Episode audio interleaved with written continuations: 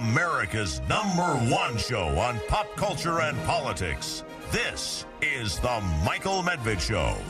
And another great day in this greatest nation on God's green earth. A, a great nation that certainly feels a little bit greater with all of a sudden our elected representatives being able to work together across party lines. To do what? To reduce spending on a national basis, to reduce the rate of increase, at least, in our national debt and to actually help avoid a default and an economic catastrophe. Congratulations to the Speaker of the House, uh, to the uh, Honorable uh, Kevin McCarthy. Uh, we will be speaking to somebody who has been following these events with uh, some concern and certainly some perspective. Uh, David French, who is just recently joined the New York Times as an opinion columnist, has a tremendously influential, much discussed column recently called uh, The Right is All Wrong about masculinity. We will get to that. He also asks a question Will DeSantis destroy conservatism? Uh, which is a fascinating and pertinent question. And then he also writes about why Ukraine needs those F 16s. Uh, David French, who is one of the most distinguished and successful religious liberties attorneys in the United States. Uh, is also senior editor at the Dispatch and a contributing writer at the Atlantic, and he just returned from uh, Ukraine. And uh, you have a piece on why Ukraine needs those F 16s. Uh, why are they so important given the fact that uh, they won't be arriving until late September, we, we now hear, which may be too late for the big counteroffensive. Why are those planes so important, David French? Yeah, it's a really good question, and thanks for having me. Um, the way I, the, I think the single best way that it was put to me was actually put to me by the former defense minister of Ukraine, and he said, "Ask a NATO general how to defeat the Russians without aviation." In other words, uh, basically, what he was saying was look, war plans on how to defeat the Russian army, not necessarily in winning any given battle, which Ukrainians have won multiple battles, but if you want to achieve a comprehensive defeat of the Russian military, it's very, very hard to do that without aviation. Um, and the reasons are many, so I'll just give you some of them uh, briefly. One is the existing Russian aircraft, which are um, they have several hundred aircraft, which are called Generation 4.5. In other words, there are there are five generations of fighter aircraft. The fifth generation, the most current Generation 4.5, is close to that, and they just have a much longer range um, in their ability to see targets and to hit targets than the very old MiG 29s that the Ukrainians have. And so what that means is that in many places Russia has the ability to strike parts of the Ukrainian line with impunity. They can use this uh, technique called glide bombing, for example, that allows them to bombard Ukrainian lines without any real fear of their planes being shot down. Also, um, the Russians have really stepped up air attacks around Ukraine. And while Ukraine has good air defenses in certain locations, such as over the center of Kiev, it does not, it can't cover the country. And F 16s give Kiev the ability, or give the Ukrainian government the ability, to cover much more of the country with air defense. So they can neutralize one of the Russians' more effective tactics. They can cover much more of the country in air defense. And then also, some of the other weapons that we've provided Ukraine are not as effective as they once were. So the Russians have learned how to counter the HIMARS missile, for example.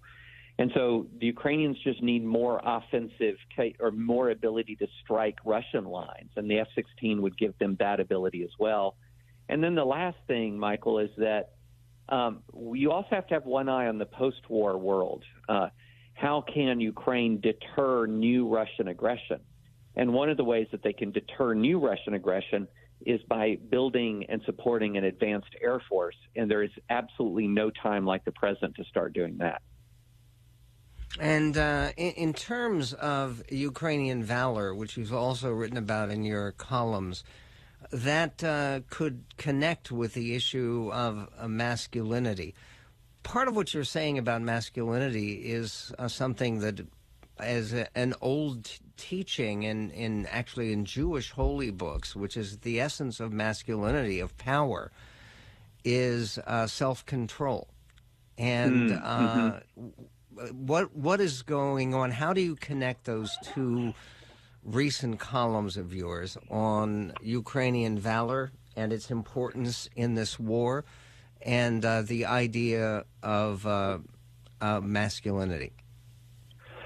Yeah, that you know, it, there doesn't necessarily seem to be a straight line connection, but there actually is a pretty compelling connection here. Because one of the things that that was extremely impressive to me when I was in in Kiev and meeting with men and women of the Ukrainian, you know, the government, of the military, and civil society, or responding to Russian aggression, was the sense of calm courage and conviction. In other words, there was not people were not running around, even though their their city was under air attack every night that I was there.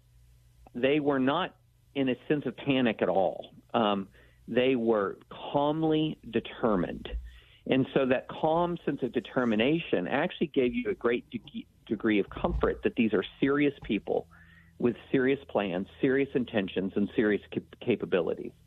And they had demonstrated that by the results on the battlefield. They demonstrated that, that by the resilience of the Ukrainian uh, of the Ukrainian civil society. And so I was really struck by that sense of calm conviction, that sense of calm courage. Then I come home to the United States. You turn, you you open your Twitter app, and do you see calmness in American politics? Do you see calm conviction? No, it's constant. Everyone's running around, pulling their hair out, yelling and screaming at each other, like they're in the middle of a house that's on fire. And and a lot of it is being done by a right wing movement that is also allegedly protecting the original vision of what traditional masculinity should be. And it just was a mismatch. You know, I had I had read years and years and years ago when I was a much younger man. I I had read, you know, the Kipling poem, Rudyard Kipling Kipling poem, If.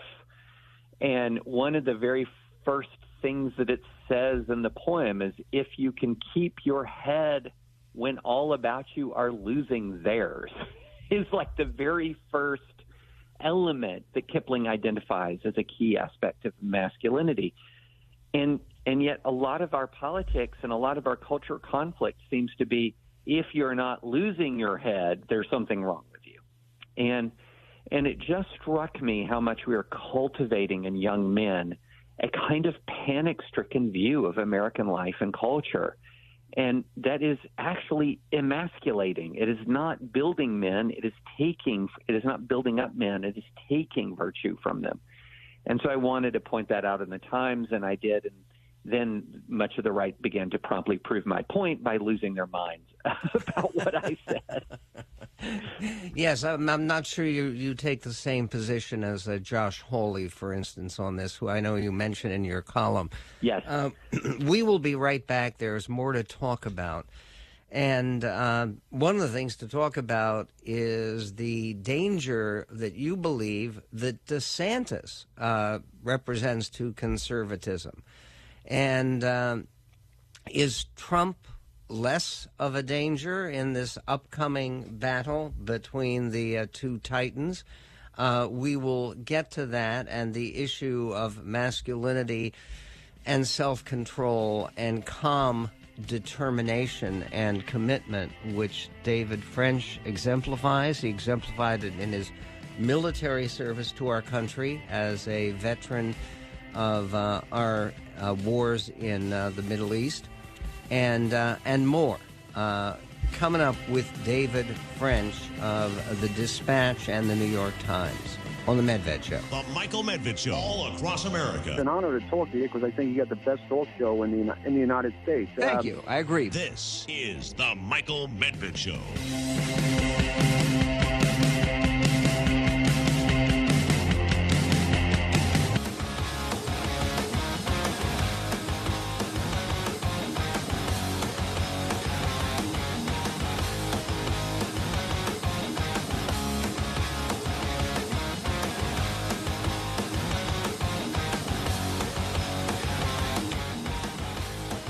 And on the Michael Medved show, uh, great honor to be speaking uh, with David French, uh, writer for The Atlantic, for the New York Times, a senior editor at The Dispatch, and uh, uh, one of America's uh, most distinguished and accomplished religious rights attorneys, and someone who is a, a an outspoken person of faith.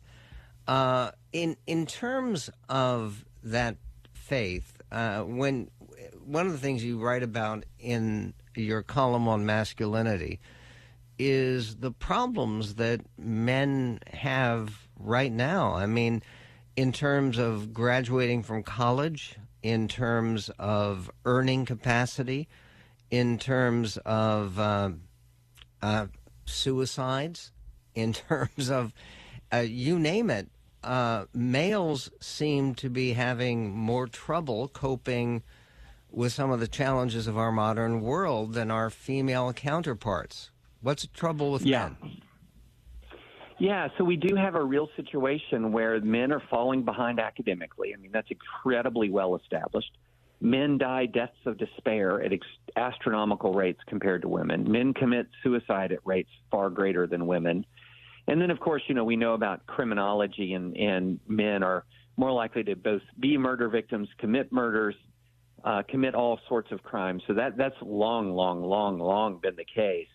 But it's all adding up to the reality that an awful lot of men are feeling not just sort of purposeless or don't know sort of what their purpose is, but despair, just really deep despair. So there is a necessity of communicating to young men a sense of virtuous purpose. And it's, and to be specific a sense of virtuous masculine purpose. What does it mean to be a young man? And so from that standpoint a lot of people on the right who are writing about masculinity are correct to say that there's a problem. They're also correct to say that some of the institutions of the, on the left have been part of making the problem worse. So for example the American Psychological Association came out with a statement that said that that traditional masculinity is on the whole harmful. And they define traditional masculinity as consisting of traits like stoicism, competitiveness, dominance, and aggression. And putting aside dominance, wait, there's nothing inherently wrong with stoicism or competitiveness or even aggression. I mean, you needed you needed young men to storm the beaches at Normandy, right? So instead of saying that those are harmful, what we say is those are characteristics that can be good or bad depending on how they're shaped. And I think that's that's within so the right identifies a problem, but it often advances the wrong solution because in, in its own way the right has rejected some of the virtues of stoicism by running around being hysterical and pet and engaging in petty trolling. Um, and sometimes utilizes the worst aspects of aggression through its in, attempts to intimidate and in its attempt, attempts to bully people. Um, so there's a proper diagnosis often on the right, but often an improper cure. And uh, the uh, wrong diagnosis is, and the right cure is. well, you know, one of the things is we have to say that a lot of these characteristics about traditional masculinity can be really, really good when shaped in the right way. So, go, going back to that concept of stoicism, for example, to keep your head when people are losing theirs is a profound virtue. And so, teaching people that sense of calm courage, that sense of calm conviction, I think is incredibly valuable. And also, it's exactly countercultural. Again, so sad to parts of the right, which are treating teaching men to be bullying, to be hysterical, to be panicked about the course of events, to adopt a victim mindset. All of that is deeply destructive. So I try to call people back to what are the actual virtues we're talking about? What what are the actual virtues? And um, and again, you know, this kind of idea that I'm going to maintain a sense of proportion. I'm going to keep my integrity. I'm going to demonstrate courage. And, and I go back to that Im- image of Josh Hawley, a, a man exhibiting the virtues of masculinity does not salute an unruly mob and then run from it. He resists an unruly mob. Yeah, and, and and again, there's nothing masculine, is there, about um, marching into the Capitol building and poking No. police officers with flagpoles or carrying Confederate flags in, in general? Uh, this is uh, hardly an example of the uh, masculine virtues. Um, are are we um, uh, in the United States in the conservative movement uh, with the competition now intensifying and getting onto a dozen candidates? Is there one candidate who has touched at least a note that uh, you think gets this idea of masculinity right?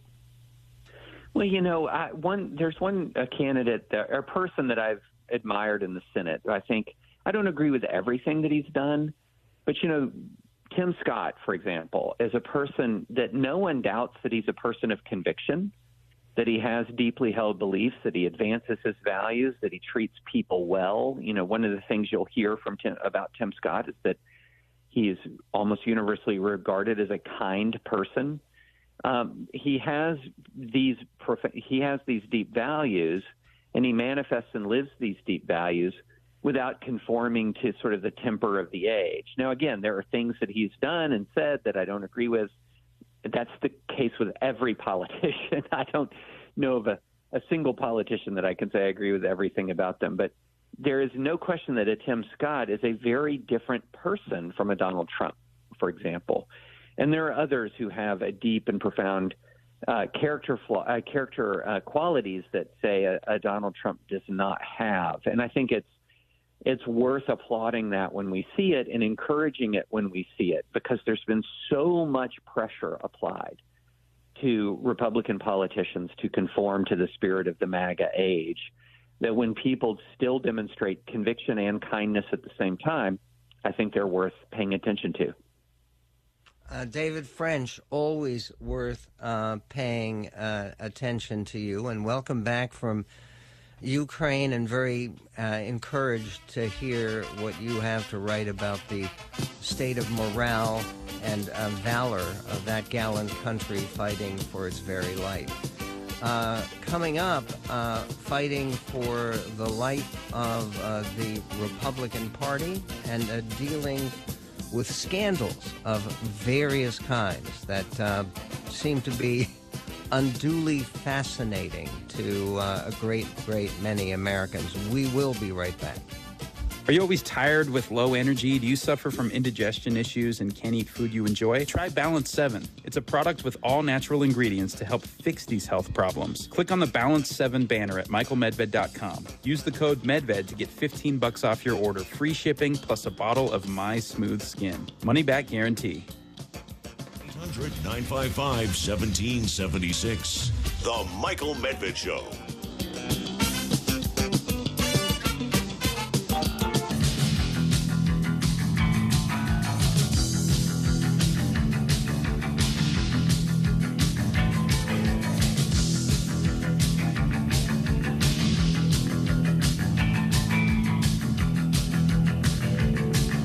Your daily dose of debate.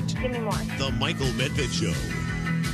And on the Michael Medved show, uh, Fox News is reporting uh, today under the headline nearly 10,000 photos from Hunter Biden's laptop hit the web.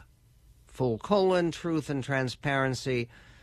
Uh, the piece by Kyle Morris says a trove of photos from Hunter Biden's laptop has been made available to the public through a new website launched today. The website bidenlaptopmedia.com oh I'm, I'm sure this is a, uh, a worthy effort. Will house almost 10,000 photos spanning from 2008 to 2019 and took months to complete. Garrett ziegler the founder of the nonprofit marco polo uh, explained about the new website to fox news uh, it's quote, it's taken us a couple of months to one go through all the photos, about ten thousand of them, and then redact the genitalia on the photos. In other words, usually when they talk about redacting a document, they talk about crossing out words. You've seen it. It looks like just those sort of black bars over words or names or numbers.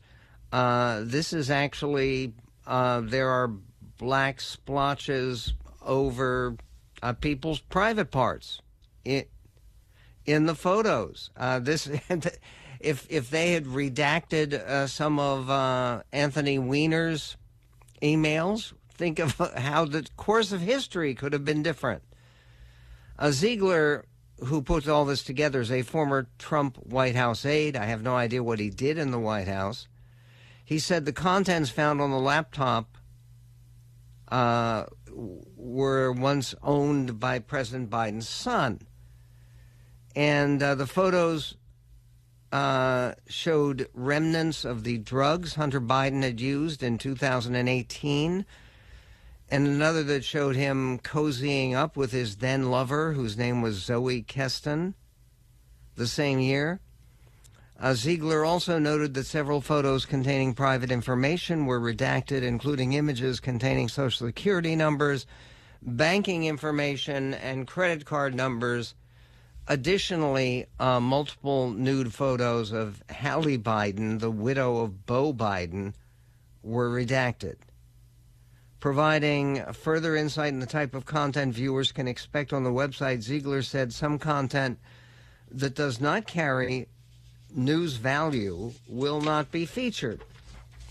Uh, Ziegler promised that there won't be any genitalia visible on the site and insisted that the photo project, which will display the images chronologically, covers a large swath of the first family's life and includes an array of photos. He also made it clear that this is not a hit job against the Biden family. I'm sorry, if you're focusing on Hunter Biden, whose life has been deeply, deeply troubled, I mean, this is definitely a guy who has a history that does not do credit to the uh, uh, Biden family traditions, at least as the President of the United States wants to proclaim them. Um, he does uh, give an example of uh, something positive. He says there's a picture of a letter that Hunter's daughter, Finnegan, wrote uh, to, I assume, troops stationed overseas, like in Iraq and Afghanistan. It's an adorable letter. Finnegan's around nine years old at the time, and it definitely paints the Bidens in a good light. Well, there's something. Describing the effort as the most thorough expose of any American first family while they're in office in the history of America Ziegler said the types of photos that will be shared to the website are photos uh, that typically only become available once the presidential archives are open. And those photos only detail his time in the Oval while he was president. Uh, he's not talking about photos here in the Hunter Biden collection that uh, appear to involve President Biden in the Oval. And I know there is this uh, now discussion about some charges that were sent to the FBI, which the FBI apparently did not consider worthy of releasing to the public or uh, fully credible uh, charges about President Biden himself while he was vice president, receiving millions of dollars in bribes, uh, effectively. From a foreign power. This is also an item of uh, great conversation. I um, I do uh, believe that uh, it's being very aggressively pursued by Jamie Comer of the House uh, Oversight Committee, and uh, we will see. But obviously, something involving the passage of money to uh, the Vice President of the United States, and that when that Vice President is now the President, is far more important or relevant to our political system than uh, the fact that um, we we know that Hunter Biden, his second son, uh, did not leave an exemplary life when it came to his avoidance of drugs. He was a drug addict. He has admitted, he actually wrote in his own book that there was a time in his life where he was taking cocaine, ingesting cocaine every 15 minutes. And uh, again, uh, his life and some of its difficulties would be a very strong argument against those people who think it's appropriate to uh, uh, to make drugs more easily and more legally available. Speaking of uh, getting concerned about things that don't really deserve that concern, there's a piece in the Washington Times, the conservative alternative to the Washington Post and the nation's capital, and uh, headline uh, conservatives struggle to digest Chick fil A's diversity, equity, and inclusion policy. And conservatives are finding it hard, they say, to swallow the news that Chick fil A has a diversity, equity, and inclusion policy. The Christian owned fast food chain was accused of going woke after conservatives discovered a post on the company's website promoting its DEI standard known as Better Together. Chick fil A's incorporated commitment to being a better at together means embedding diversity, equity, and inclusion in everything we do, said the website. That uh, phrase, better together, at one point that was the slogan for the Clinton campaign. Now, this doesn't mean that uh, the Cathy family or the people behind Chick fil A are giving up their Christian commitment at all. Uh, they say that uh, their idea of better at together uh, means ensuring equal access, valuing differences, and creating a culture of belonging, according to the company. What's wrong with that? Why should people be upset? Chick fil A trended Tuesday on Twitter as right tilting consumers struggle to reconcile the DEI policy with a company known for its traditional values and faith friendly approach, which includes closing on Sunday so that its employees may attend worship services. Uh, the um, wow, Chick Fil A too said documentary filmmaker Errol Webber. He was responding to a tweet from political strategist uh, Joey Mannarino, who said that Chick Fil A just hired a VP of Diversity, Equity, and Inclusion. This is bad, very bad. I don't want to have to boycott. Are we going to have to boycott? Actually, the uh, Chick fil A's did not just hire Erick McReynolds, he has served as a Chick fil A Vice President of Diversity, Equity, and Inclusion since November of 2021. So we're talking about almost two years ago. Before that, he was Diversity, Equity, and Inclusion Executive Director, a post that uh, he assumed in July 1920, uh, July of 2020. The uh, timing suggests that Chick fil A jumped on the DEI bandwagon along with the rest of corporate America at the height of the Black Lives Matter movement protests. Anything wrong here? It was certainly wrong to turn against Chick fil A. We'll be right back on the Show.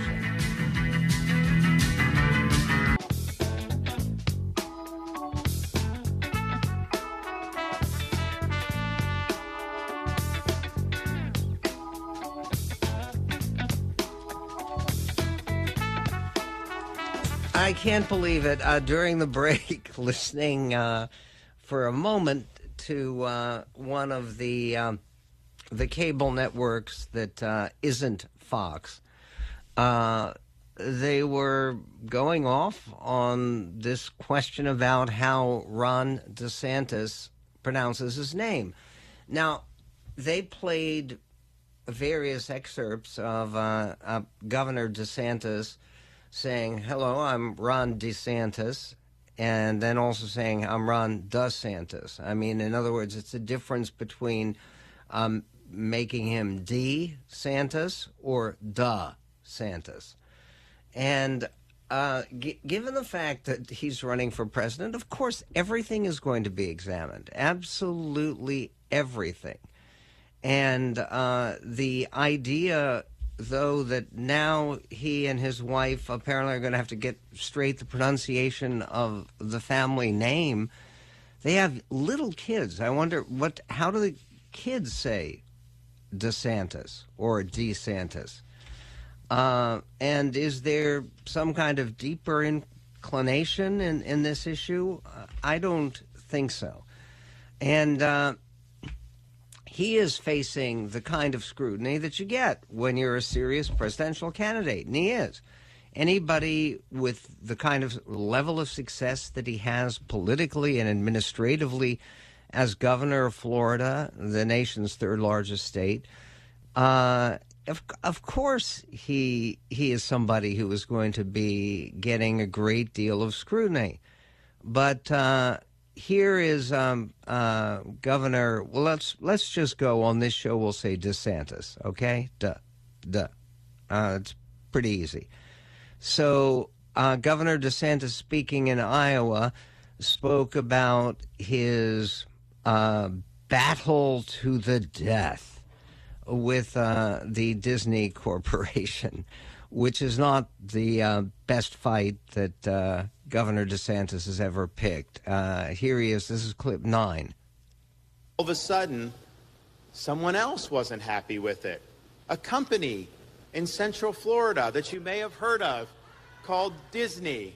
And Disney's view was that the bill should be stopped, that we should have somehow, that would be appropriate to have things like transgenderism taught to elementary school kids. That was their corporate position on that. And, you know, the thing about Florida is they're really the 800 pound gorilla when it comes to Florida politics. Everything they've wanted really for decades, they pretty much end up getting until now because there's a new sheriff in town. And we're not going to back down to a woke corporation. Okay, uh, but the, the corporation is. Um, backing down to building what was it a uh, two billion dollar facility in Florida that would have provided two thousand jobs, new jobs at least. Uh, does it benefit the state to have the state government uh, trying to battle over ideology? One of the leading corporations whose main ideology seems to be making a profit and entertaining people uh, on another outlet that has nothing to do with Disney, this is on Fox News, uh, Larry Kudlow uh, spoke about the difficulty that uh, Governor DeSantis has getting bogged down and what that means for his future. This is clip 13. I think Mr. DeSantis' messaging is completely off key.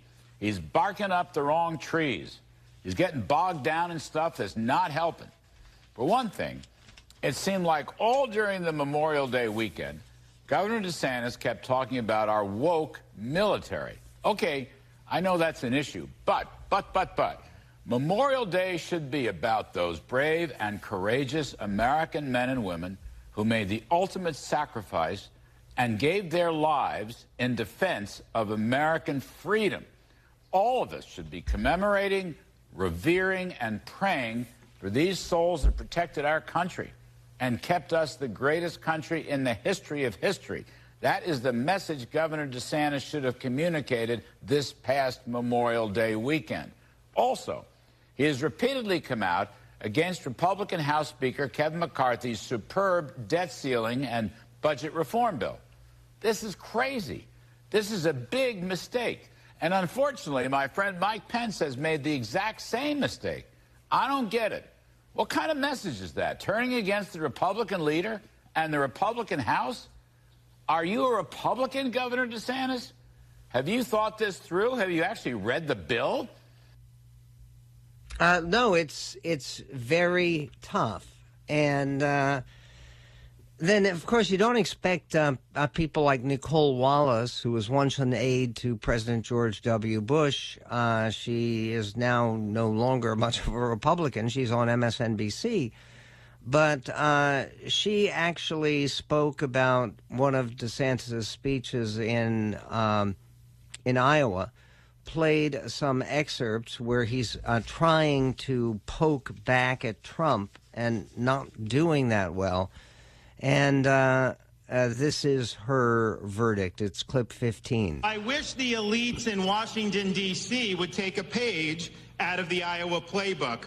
Two different sets of rules depending on whether you're a member in good standing of elite society or not. These elites are not enacting an agenda to represent us, like our elites have done with the Chinese Communist Party for more than a generation. China's been empowered by elites in our own country for decades. So he is, just the facts here, an elite. And these, I mean, frankly, if you're going to run against Donald Trump and Joe Biden, you're the elite, Ron. I mean, what is he doing? The uh, the question about Ron uh, Ron DeSantis and his elite status. The one thing he he could talk about more would be his service in the U.S. military, uh, which was honorable. Uh, he was in the United States Navy, Judge Advocate General Corps I guess in the Navy they it, it's it's called differently, but for goodness sake, he's one of those relatively rare Americans who, despite his undergraduate degree from Yale and his law degree from Harvard, uh, chose to serve in our military and to serve our country, and give him credit for that. They uh, they say in the New York Times and they give it a front page story after absorbing months of attacks from Donald Trump that went mostly unanswered. Mr. DeSantis has borrowed one of his rival's favorite lines I'm going to counterpunch and jab back. He called one of the spending bills that Mr. Trump signed grotesque and accused him of increasing the national debt. He said the way Mr. Trump had sided with Disney and Mr. DeSantis' war with the entertainment giant was bizarre. He described Mr. Trump's criticism of the governor's handling of COVID as ridiculous. And he dared Mr. Trump to take a position on the debt limit bill uh, pending in Washington. Are you leading from the front, Mr. DeSantis said, almost teasingly, or are you waiting for polls to tell you what position to take? I think that uh, President Trump has made a calculation that. Uh, basically the debt ceiling deal is going forward. I uh, share the point of view expressed by Larry Kudlow that you heard that this is a great achievement. Uh, it's a great, great credit and an enormous credit to uh, uh to Kevin McCarthy. And uh, that Republicans should take pride in it and should take pride that two thirds of the Republicans in the House of Representatives supported this. This is why it was a good thing that they won control of the House. Because if they hadn't won control of the House, the debt ceiling would have been raised with what uh, President Biden calls a clean raise in the debt ceiling without any cutbacks in liberal boondoggle programs and wasteful spending. A tricky balancing act uh, lies ahead for Mr. DeSantis, says the New York Times. All of these comments came not on stage in his first campaign speech before hundreds of Republicans uh, attending an evangelical church, but during a 15 minute news conference with reporters afterward. He did not mention Mr. Trump by name when he spoke directly to voters much of his, uh, his first four Iowa stops. And what they're saying is there's a difficulty for uh, for DeSantis and for other candidates on the Republican side is yes, you want to talk about why you're different from Trump, why you're better for, than Trump. People should vote for you. But at the same time, you don't want to alienate people who feel a deep personal loyalty to the former president uh, of this greatest nation on God's green earth.